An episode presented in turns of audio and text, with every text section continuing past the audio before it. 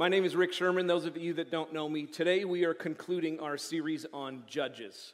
Okay, so quick recap. We talked, Doug talked about Ehud, uh, Micah talked about Deborah, Brady talked about Gideon, and last week we talked about Jephthah. Uh, all different judges with various um, states of good and bad in them. But today, today we meet Samson, a man of integrity, a man of discipline, a man of honor, a man of reason, and a man of purpose.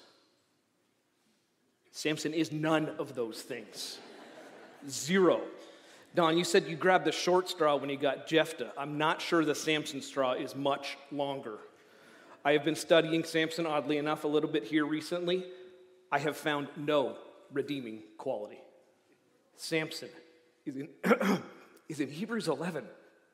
Samson. So let's take a look at him. Before we go to God's word, let's pause for one moment of prayer.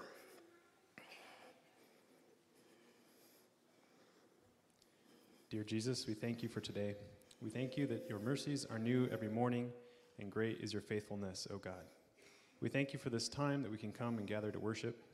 We pray for Rick, give him peace and clarity in his thoughts. We ask for wisdom for him, and we offer the words that he has prepared as a space for you to work through. We pray for ourselves as well. We come from many different kinds of weeks.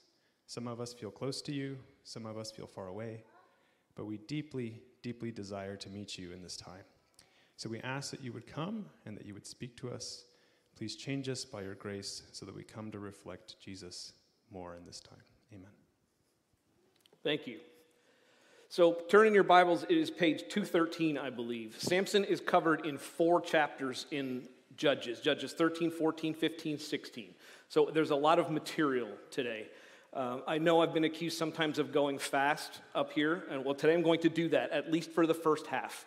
Um, what I want to do without reading all of that is go through Samson's life, because to get the whole picture of Samson, I think we need to go through. So we will read four separate scripture passages, all in Judges.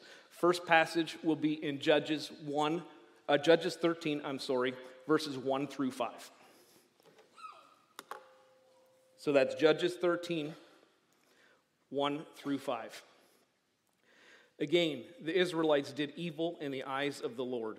So the Lord delivered them into the hands of the Philistines for 40 years.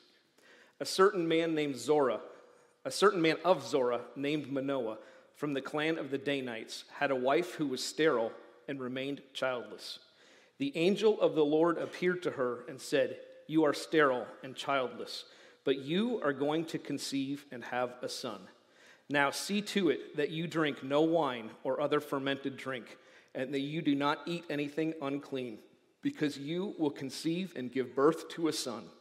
No razor may be used on his head, because the boy is to be a Nazarite, set apart to God from birth, and he will begin the deliverance of Israel from the hands of the Philistines. Skip ahead to the last two verses of chapter 13. Chapter 13, verse 24.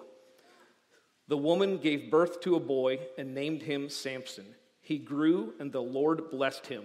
And the Spirit of the Lord began to stir him while he was with Mahaneh, Dan, between Zorah and Eshtaol.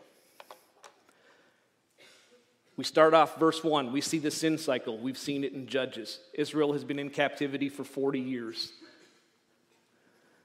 The sin cycle sin, oppression, repentance, deliverance, and peace. And we like to rail on the Israelites for staying in this cycle. But at least for me, I'm guilty of this in my own life. Getting back to the text, we read the angel of the Lord came to the uh, Manoah's wife. We don't know her name, it's not captured in Scripture. They actually asked for a confirmation. The husband actually asked for a confirmation of this, and they actually get a confirmation. The angel of the Lord comes a second time to the husband and the wife they were looking for more data and more intel. They wanted to know, God, can you explain a little bit more? What are we supposed to do with this boy? They get no more data or intel, but they do get a second confirmation from the Lord. And we read the last couple verses we read in chapter in 13, 24 and 25, that the Spirit of the Lord started to work on Samson. I said Samson is a conundrum because we have that four times, actually, we'll see today. The Spirit of the Lord comes on Samson. But they hardly make sense. So we're going to get to that. Samson is set apart from birth, from prior to birth, with a Nazarite vow. Samson is not supposed to drink fermented drinks. Samson is not supposed to touch anything unclean. Samson is not supposed to have, as we all know from Sunday school, his head or his hair cut. I know I'm going fast. We got I want to hopefully stay with me. Uh, in the notes, if you're a note taker, I, used, uh, I broke it down into four points Samson early, Samson prime, and in the notes I put lust. You can cross that out. It really should be sin, and then Samson death. So I want to look at Samson through those four lenses, if you will. Uh, Samson in his prime. Samson wants a wife. We, Samson wants, the, they're oppressed by the Philistines. Samson sees a Philistine woman that he wants. If you read, actually, let's read the text in Judges 14 1 through 4. Judges 14 1 through 4. Samson went down to Timnah and saw there a young Philistine woman. When he returned, he said to his father and mother, I have seen a Philistine woman in Timnah. Now get her for me as my wife. His father and mother replied, Isn't there an acceptable woman among your relatives or among all our people? Must you go to the uncircumcised Philistines to get a wife? But Samson said to fa- his father, Get her for me. She's the right one for me. Verse 4 His parents did not know that this was from the Lord, who was seeking an occasion to confront the Philistines, for at the time they were ruling over Israel. Samson wants a wife. He chooses a Philistine. Exodus, 30, Exodus 34, Deuteronomy 7 forbids the Israelites from marrying other. I shouldn't say races. The, re- the purpose of this is to, mar- is to marry people from other faiths so they don't get pulled away from God. Same reason we counsel people today Christians should marry Christians. Samson chooses a Philistine, the very people that are oppressing Israel, for a wife. We will get back to verse 4. On the way to visit his new bride to be, Samson runs into a young lion and he tears it to shreds. Tears a young lion to shreds like it's a goat. Spirit of the Lord came on Samson. Samson tells no one of this. Nobody knows that Samson ripped a lion to shreds. Samson goes to his wedding feast. Seven days, by most accounts, is how long this lasts. We see the beginnings now of Samson with a little bit of pride and arrogance. Samson likes to play games. He tells a riddle to the bridegroom party. The riddle goes back to this story about the lion.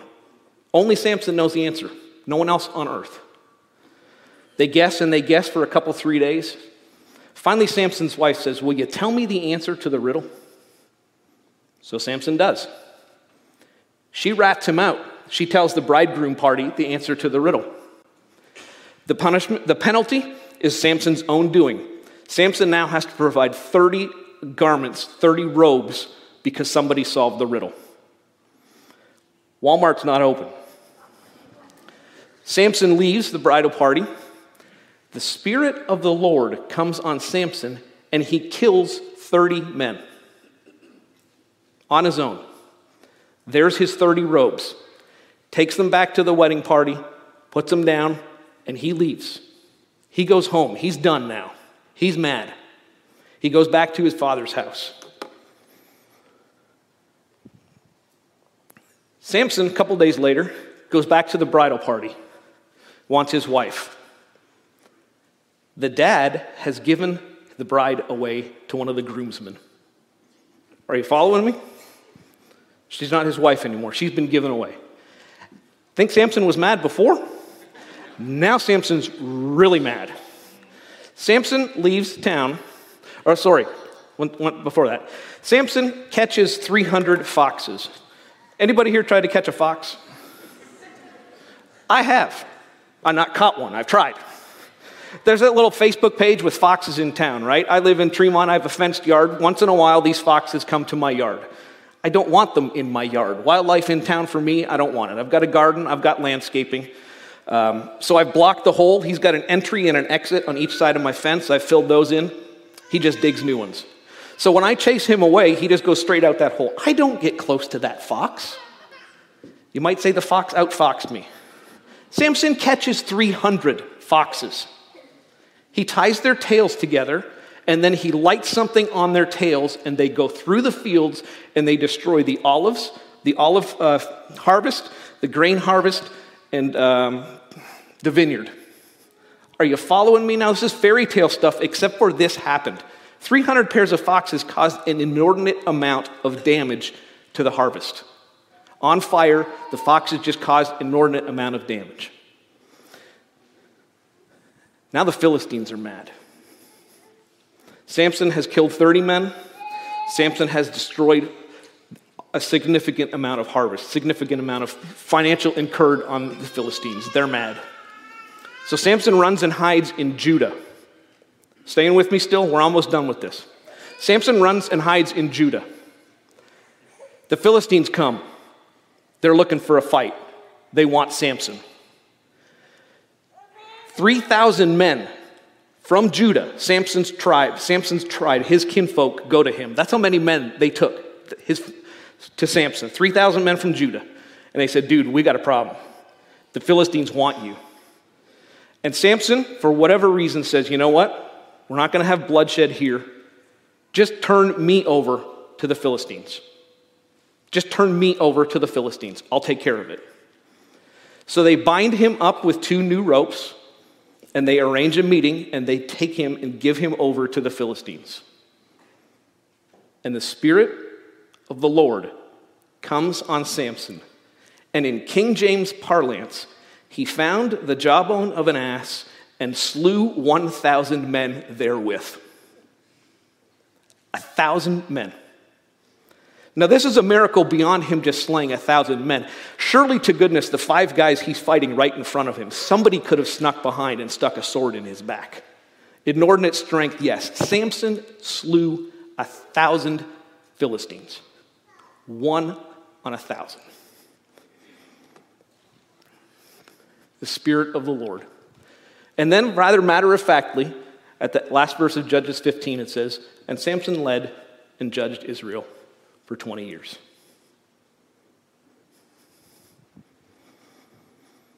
Samson, sin.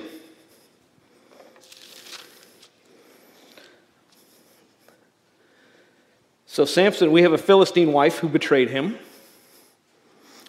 His next foray with women is a prostitute. Again, I find no redeeming feature in Samson.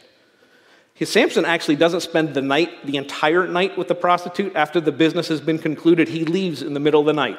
The Philistines were trapping him. On the way out of town, he tears the city gates apart. Next step for Samson wife betrayed him, prostitute. Let's try another Philistine woman. Let's read uh, chapters, Judges 16. Actually, let's go back there. Samson chooses, let's stay there for a second, give you a little feedback here. Samson chooses Delilah. You know that name from Sunday school. The Philistines now have an ability to trap Samson. They're mad. At least 1,030 dead Philistines and significant financial damage with the crops.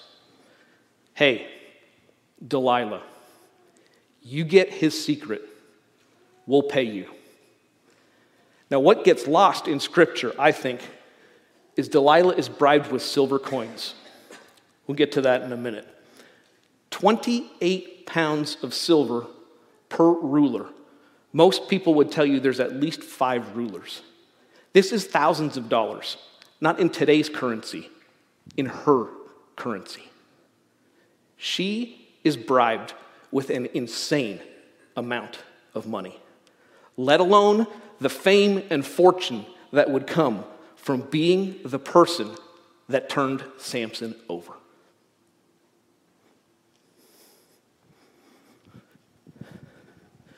Judges 16. I'm almost done talking on this topic. You probably know the story from Sunday school. Delilah tries to coax the secret out of Samson. Samson, again, we see the games, we see the pride. Samson tells Delilah three lies, three things. If you tie me up with fresh thongs, animal bowstrings, or intestines, sometimes we use them to capture sausage. If you tie me up with those, I'll lose all my strength. Doesn't work. If you tie me up with new ropes, we saw new ropes. It didn't work in Judges 15 13. I'll lose all my strength. Samson's playing games. If you braid my hair into a loom, we're getting a little closer to the truth, I'll lose all my strength.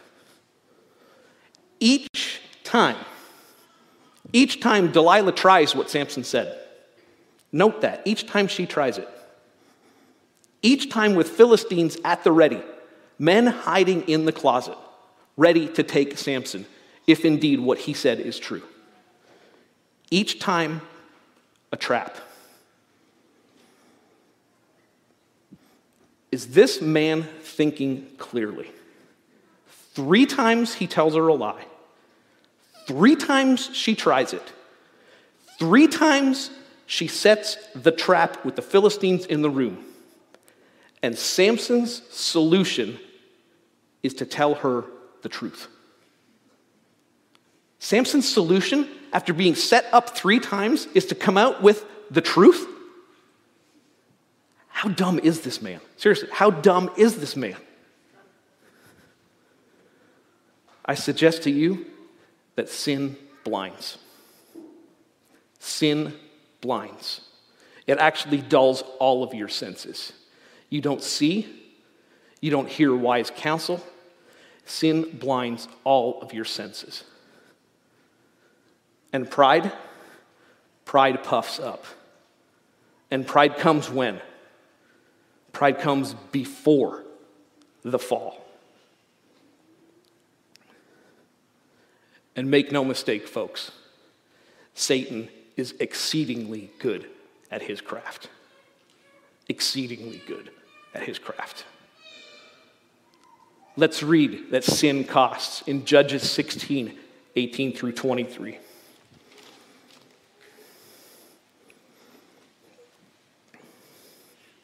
Judges 16, 18. When Delilah saw that he had told her everything, she sent word to the rulers of the Philistines Come back once more. He has told me everything. So the rulers of the Philistines returned with the silver in their hands.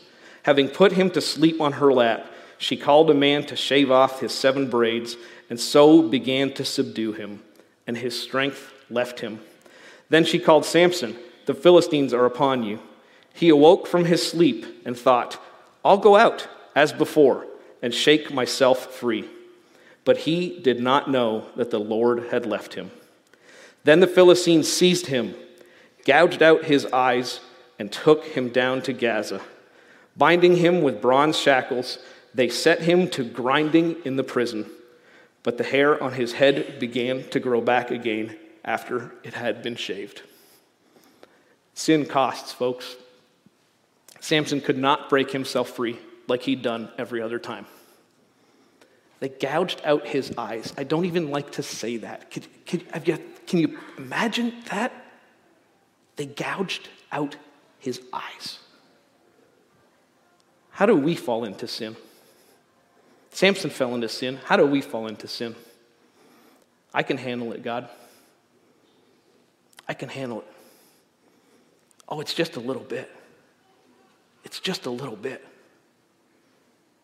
I'll tell you how we fall into sin one foot in front of the other. That's how I've fallen into sin. God, how did I get here? How did I get so far gone? How did Samson get so far gone? One foot in front of the other. And sin costs because God is holy. God doesn't tolerate it. Sin costs because God is holy. How did Samson get there? Did you guys sing this song in Sunday school growing up? I'll let just let you read it.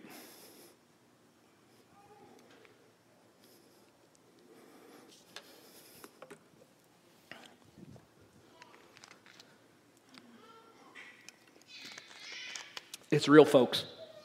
That's not just for kids, that's for us. Be careful. Be careful. Ravi Zacharias, Mark Driscoll, James MacDonald, etc., etc., etc. How'd they get there? Be careful. Be careful, little hands, what you do. Be careful. little eyes, what you see. Samson in death. Judges 16, 25 through 30. Judges 16, 25 through 30.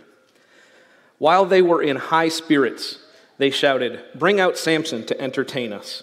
So they called Samson out of the prison, and he performed for them. When they stood him among the pillars, Samson said to the servant who held his hand, Put me where I can feel the pillars that support the temple, so that I may lean against them.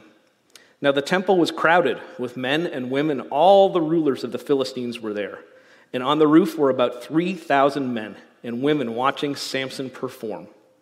Then Samson prayed to the Lord, O sovereign Lord, remember me. O God, please strengthen me just once more, and let me with one blow get revenge on the Philistines for my two eyes.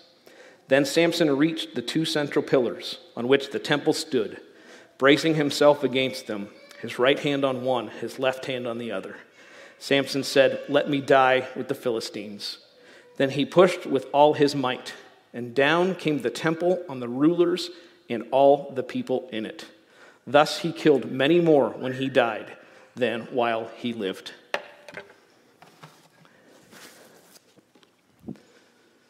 Samson is grinding grain in the prison to Dagon, Philistine's grain deity. You can chalk this up under God is not mocked. Samson is now a circus act. After the wine and the beer has been flowing, get Samson out, have him perform for us. Samson's a circus act.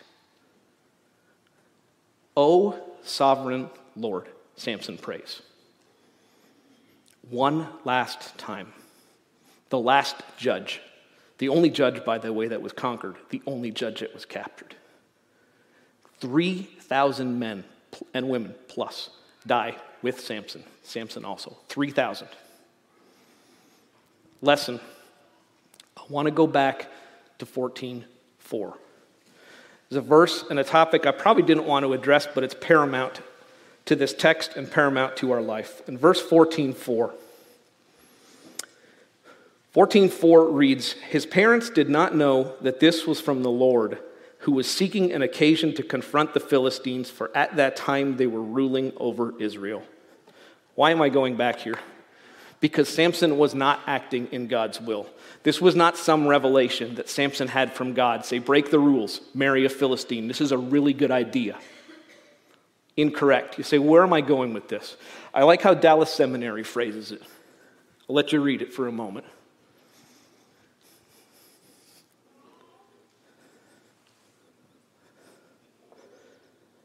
So Rick's getting heretical up here now. What are you talking about, Rick? This is not the first time we've seen this in Scripture. Joseph's brothers, what did Joseph say? You meant this for evil, and God used it for good. So, what am I saying? Are you tracking with me? I am suggesting to you that Samson was not acting in God's will, but it got used for good by God. Do we see this again in Scripture? Most significantly, we see it. Crucify him. Crucify him. Crucify him. My voice calling out among the scoffers. Folks, where am I going with this? God is sovereign. God is sovereign. We sung about it. And this is so powerful to me because God is not a license to sin. I don't want you to misunderstand me before I go any further. This is not a license to sin. Well, if God is sovereign and He's going to accomplish His will, we can do whatever we want. That is inaccurate. You already forgot that sin costs. But where are we going with this? God needs not, nor seeks not, the perfect. And it's sure a good thing because he wouldn't find it. God is sovereign. I can't understand everything that happened in Scripture. This is not a license to sin, but God used Samson's bad decisions to accomplish his purpose. And thank goodness he did, because what if he only could accomplish his purpose through perfect people? Folks, God is sovereign over all. And you say, But I can't, God, I'm not perfect. If you only knew what I've done. Folks, there is no excuse not to serve. There is no excuse not to serve. I think of Vic Slaughter, who passed recent, recently. I knew Nick Vic a little bit, not extremely well, but I can tell you this Vic wasn't perfect. God didn't seek a perfect man. And God took an imperfect man, couple, some people from here and some people from other, and he took them across this planet and translated translated the Bible, and there will be a new tribe and a new tongue in heaven because of imperfect people serving God. God is sovereign. If you're not a Christian and you're thinking, I'm not good enough, I'm not perfect, that's not how it works. Today is the day. If you are a Christian and you're thinking, I can't believe how far I've fallen, God is sovereign. Today is the day for repentance. How far gone was Samson? Samson was set apart from birth. Samson was set apart prior to birth by his mother. The strongest man to ever live. He's now powerless. He is imprisoned. He's blind. He's grinding grain for a false God. And he's a comedy exhibit. And you say, I'm too far gone for God. If you're not a Christian, you're not too far gone from God. You can't get past his love. You can't go too far. Now's the time for repentance. If you are a Christian and say, I can't believe how far I've fallen into sin, I can't believe how far I've gone, you're not too far gone for God, not for his love, ever. Today is the day for repentance. You're not too far gone. Pun intended, you'd have to be somewhat blind to not see some similarities with Jesus and Samson. Let's look at those quickly. Miraculous birth, impressive miracles, conquering heroes, betrayed for silver. Both judges. Samson, a victorious death, similar to Jephthah, the agony of victory. Samson died. Samson goes out with a bang, though, doesn't he? That's our childhood story. That's the Sunday school story. Samson goes out with a bang, and Samson kills more in death than he did in life. Killed thousands. Killed thousands in life, he killed more in death. Hebrews 11 32 33. Samson is there, administering justice, conquering kingdoms. We're going to close with a song. The worship team is going to come up. Jesus is not, I'm going to say it backwards. Jesus is not agony of victory. Jesus is victory through agony. Jesus is victory through agony. The cross is a, tor- is a tool of torture, it's a simply a slow suffocation. Jesus' agony came before the victory. A man beaten virtually within an inch of his life a man hanging on a cross, gasping for every last breath. Samson goes out with a bang, Jesus goes out with a whimper. Or did he? Or did he? When Jesus said, It is finished on the cross, that might have been a whimper humanly. That was not a whimper. Jesus paid the price for all that sin that cost. Jesus went out, Jesus willingly gave up his life. The cross didn't kill him, Jesus gave his life for us. And similar to Samson, accomplishing more in death than in life. Samson killed thousands, Jesus saved millions in death. Jesus saved millions in death. Samson what can we get out of it? Sin costs, and God is sovereign. But Jesus paid the price. We are only complete in Him. God bless.